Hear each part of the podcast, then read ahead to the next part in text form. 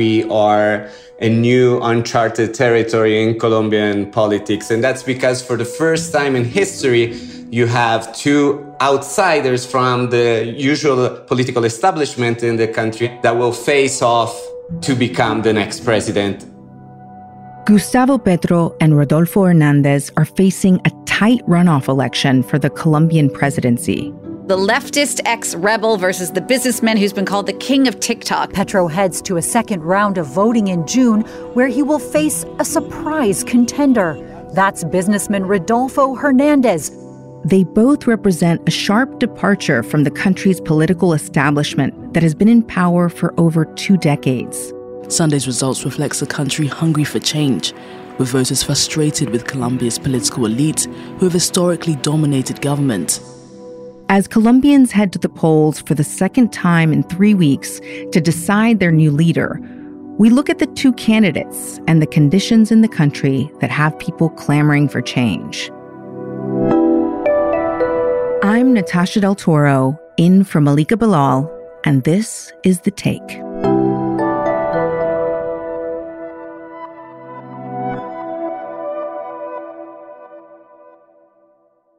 My name is Alessandro Rampietti, and I'm Al Jazeera's correspondent here in Colombia. So, Alessandro, on May 29th, Colombians voted for a new president, but candidate Gustavo Petro fell short of getting the 50% of the vote required to win. He only got 40%. And his main rival, Rodolfo Hernandez, got 28% of the vote. So now, soon, they're heading into a runoff election. And that's why we're talking to you today. Would you give us more context about the two contenders for this runoff election in Colombia? Who are they? Absolutely, Natasha. On one side, you have Gustavo Petro, who is somewhat of a traditional leftist. And also, and that's very important here in Colombia, in his youth, he participated in an illegal armed group, the M19, which was an urban, more intellectual guerrilla group that operated until they made a peace deal with the uh, Colombian government back in 1990. He has been very successful at uniting what used to be a very divided left in Colombia. He's also done a great job of sort of gathering much of the discontent that exists. Ojo con el cambio, puede haber cambios que son there are changes that are empty. There are changes that don't lead to real change. We want to invite all of Colombian society to embrace real change.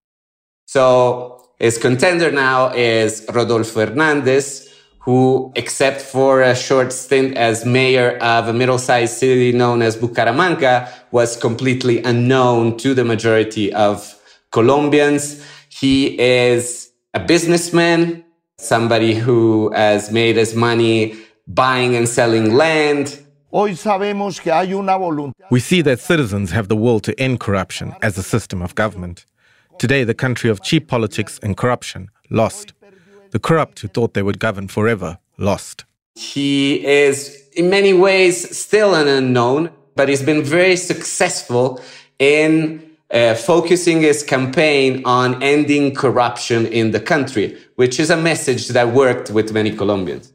Alessandro says that Rodolfo Hernandez has also been portrayed in the international media as the Colombian Trump in a way to try to describe his candidacy.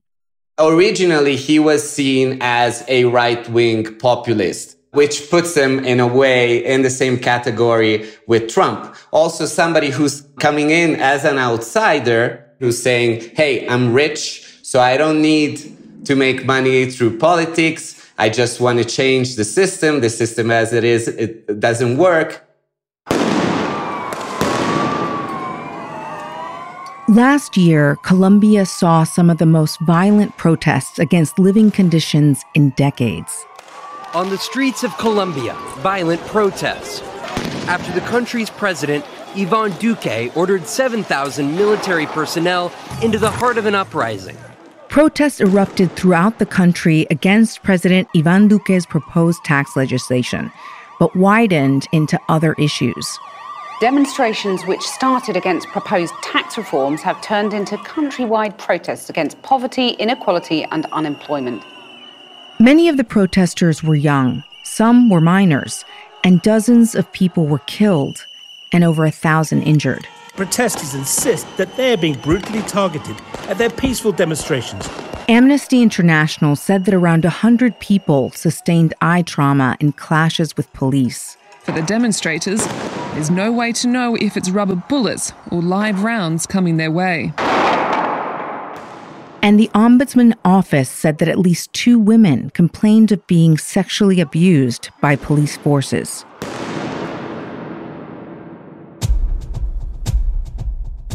The protests and the government's response to them helped tank President Duque's popularity to historic lows. Roughly only 20% of Colombians support him. Alessandro says that one of the reasons for Duque's unpopularity is his political affiliation with former President Alvaro Uribe, whose brand of politics has had a firm grip on the country. He represents Uribismo, which is this right wing conservative ideology that has been in power for the last few decades in Colombia, and that now, for the first time in at least two decades or more, a majority of Colombians seem to be against. Duque ran in 2018 on the promise of reforming the peace deal between the Colombian government and the leftist guerrilla group, the Revolutionary Armed Forces of Colombia, or FARC. The accord was celebrated internationally and was supposed to end the longest running conflict in the Western Hemisphere. And the main issues here are, I think, the fact that Duque, while playing lip service to the implementation of the peace deal with FARC rebels, which was signed in 2016, has done relatively little to increase or move forward in the implementations of the reforms that came with that deal.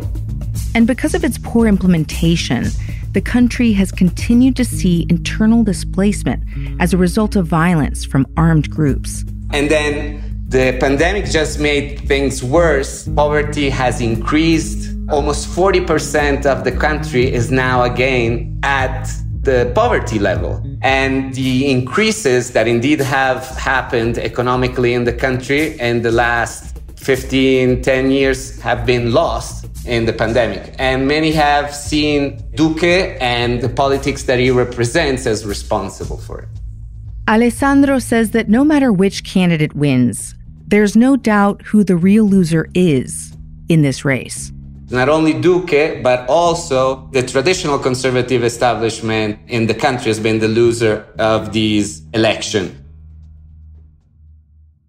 Last year, Gustavo Petro was on the streets with protesters. So, how are young people influencing Petro's chance to win? Well, most people agree that young people could decide these elections. It's been very difficult as a young Colombian to live in such precarious conditions when it comes to work and access to health and education, and I believe that Petro is betting on changing all of this. They also happen to be the age groups that votes less. So uh, a big question is if indeed they will go out and vote on election day. In the first round, it seems like uh, Petro's campaign, and in particular his uh, vice president nominee, Francia Marquez, has been very good at mobilizing the youth and the minority in the country. She's an Afro Colombian who comes from poverty, from a town in the middle of the Colombian conflict. And that can explain how they were able to get almost eight and a half million votes in the first round. But definitely they can be a, an important decider together with women, together with minorities of what will happen on June 19th. I know that in 2018, Gustavo Petro ran against Duque and lost. What's different this time that makes him more viable? It's important here to explain the context. There has never been a leftist president and administration in this country. In Colombia, traditionally, the left has been silenced, has been stigmatized, and has been always associated with the legal armed groups and guerrilla groups that operate in the country. So, this is a very big deal. Absolutely. It could be a possibility for the country to move towards a more if you want, normal election where the entire spectrum of politics in the country could come into power peacefully and legally. The truth is that still there is no majority for the left in this country. The demonstration is that Petro has managed to build an impressive coalition, but that represents 40% of the votes. Those are votes that he will not lose. The question is if he can reach 50%. Talk to me about Petro's plan because he has a pretty well defined plan. What is he planning to do if he were elected president? Well, he's planning a major transformation of the economic system in, in the country. He is promising a major tax reform that would greatly increase taxes on the rich in, in the country, close loopholes for businesses and the rich who he says pay very little. He is also proposing a major transition to green energy in the country. And he said the first thing that he will do is to stop all new exploration of oil fields and coal mining in the country. And uh, some of these proposals are seen as very leftist, as very radical. And when you compare to traditional Colombian politics have always been business friendly, market friendly, and so forth. Let's talk about the other candidate then. What change is Rodolfo Hernandez proposing? Well, the truth is, it's unclear because he's sort of a work in progress. Uh, and this is even the way he has been described by Angel Beccassino, who is his main campaign and communication strategist. He has recognized that Rodolfo's program is not specific on several topics uh, even if he's proposing himself and saying, since I'm an outsider, I can come in and get rid of all corruptions and all corrupted politicians. But when you go into specifics, uh, it's really unclear. I'll give you some examples. He was before in favor of fracking, for example, pilots in the country. Now he's saying he is against those.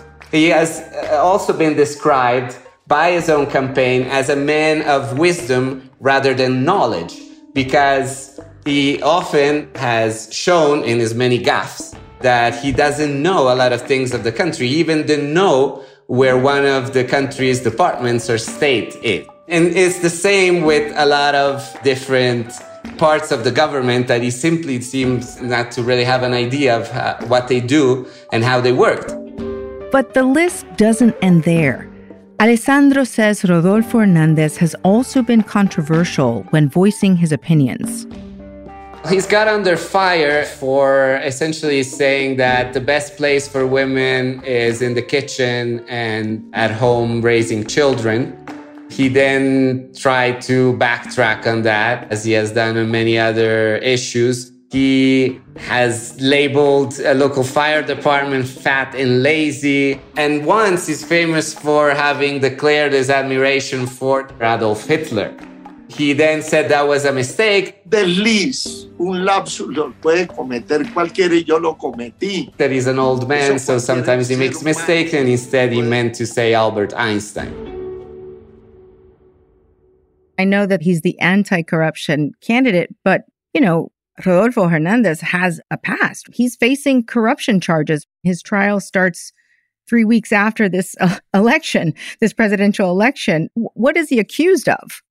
He's accused of alleged irregularities in the distribution of garbage collection when he was a mayor of Bucaramanga and essentially favoring a company linked to one of his sons.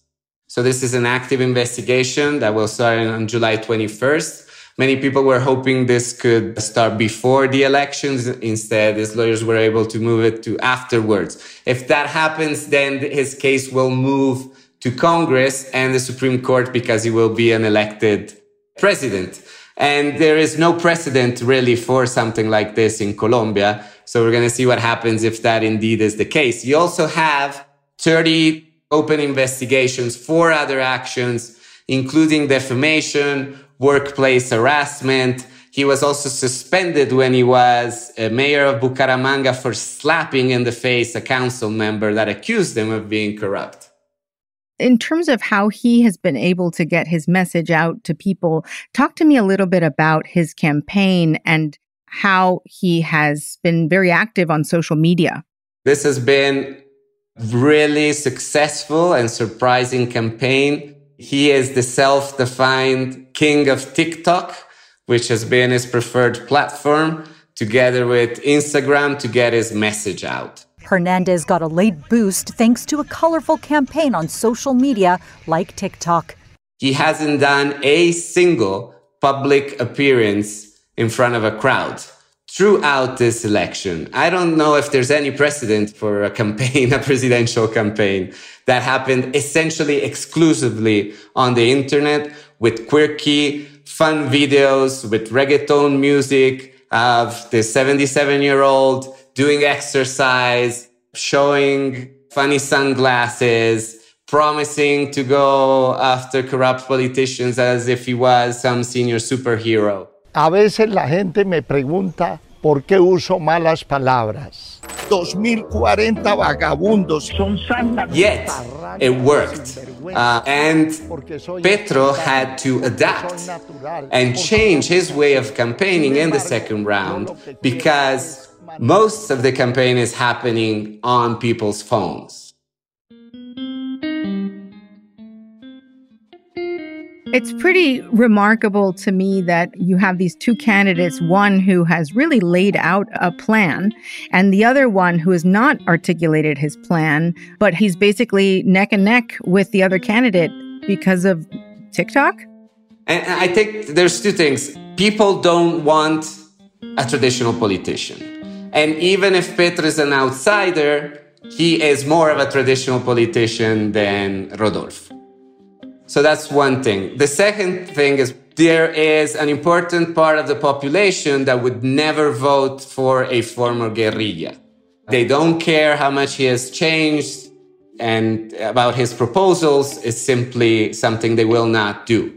And also there is also fear of a leftist government in this country that has never had a leftist government. And also, uh, the conservatives have done a good job of scaring people about the possibility that a leftist government could turn Colombia into another Venezuela that has had a major economic, social, and political crisis for years now, following decades of the left in power. But Alessandro says that Hernandez is not necessarily winning just yet. It seems as if he's been losing some support right after the May 29th first round. He was seen as the new frontrunner because with his 28% plus the traditional right wing votes, he could have reached the 52%. And that's what the first polls showed right after the first round. But since then, as people hear about him more, he seems to be losing part of the support he got on the, in the first round. And we've seen Petro going slightly up. So the difference between the two candidates was 10% last month, right? But according to the most recent and the final poll for this election, Hernandez reached 48.2% of the vote preference and Petro got 47.2. So there, I mean, this is really, it's really tight.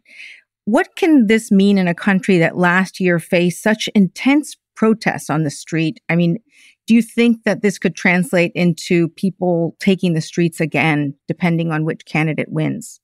Well, both candidates have talked about the possibility of fraud and vote buying. So if this indeed ends up being a very close election, there is a risk that one of the candidates will not recognize the result. And there is a high risk, I think it's higher if Petro loses. Among those who participated in the protest, there is expectations for Petro to win and that he can indeed bring the change they're looking for, starting with police reform in the country. If that is not the case, it's possible that frustration could turn into more protest. if Hernandez win. Alessandro, you're Italian, but you've been living in Colombia for the last 10 years and now you have family there. You have children who are Colombians. So, what's your hope for your children's country? Natasha, uh, there's no doubt that after a decade here and having children who are also Colombian, I feel a special attachment with this country. And I swing greatly between optimism and pessimism when it comes to the future of Colombia. I think that it shares with other Latin American countries this promise of change, of progress. And I hope that whoever will govern Colombia for the next four years will build on that progress and offer to many Colombians that suffer some answers and hopefully push this country towards bigger progress and more stability. And that's the take. This episode was produced by Ney Alvarez with Negin Owliaei, Amy Walters, Alexandra Locke, Ruby Zaman, and me, Natasha Del Toro, in for Malika Bilal. Alex Roldan is our sound designer. Aya Elmileik and Adam Abou-Gad are our engagement producers. We'll be back on Monday.